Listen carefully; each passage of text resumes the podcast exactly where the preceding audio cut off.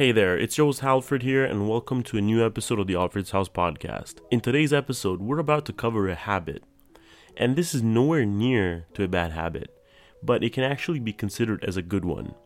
The habit that I'm talking about is saving money. You probably know what saving money already means. It's as simple as putting money aside for the future without intentions of spending it in the present. The reasons for why you may do such a thing can be many. Let's say that you want to purchase something that is expensive, so you don't have money to buy it in this moment, so you save up money to buy it in the future. From my perspective, the two most important reasons that bring people to save money are building wealth and having a backup in case of emergencies. If done correctly, it can seriously improve your quality of life and give you a sense of freedom even when times are tough. There are benefits, of course, to this, and they are the following you can save money for the short term or even long term goals. So, for example, if you're planning to travel in the near future or even 10 years from now, saving money helps tremendously with that. You can also take care of your retirement and children education for the future. Another thing you can do is you can have a backbone to lay on in case of emergencies. And another benefit is, of course, having money aside will also help you mentally because you'll feel that your mind is in peace because you have less things to worry about. So, for how incredible these benefits may seem, you should remember that for most people, it is incredibly difficult to put money aside, especially with the temptation of spending it all in the moment.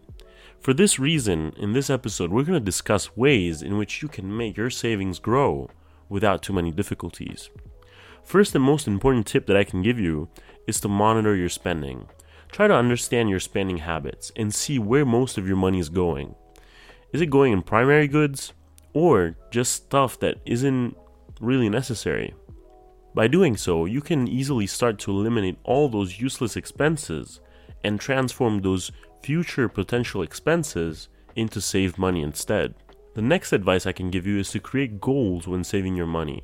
Decide a percentage or a specific amount that you want to have in your savings by the end of the month, let's say. You need to be really disciplined with yourself and never touch the money unless it's for a reason that you put aside for. You can either do this manually or take advantage of banking apps that already have these functions built into them. This third tip isn't meant for everyone, but just for the ones who own a credit card. Credit cards can come really in handy, but can also become your worst enemies, especially when you think that you can spend more money than you earn. So, the best remedy is to set spending limits on your credit cards. My final tip for you is to try to invest the money that you're trying to save in long term financial assets, like bonds, for example. This is a great way to put money aside without touching it, especially because the assets you'll own are not fully liquid, so they require some sort of effort on your end to do so. Of course, before investing anything, you always need to make sure you're doing your own research because, in worst case, you may also lose all the money you invested. So, guys, this closes today's episode. As usual, I hope that you learned something new today.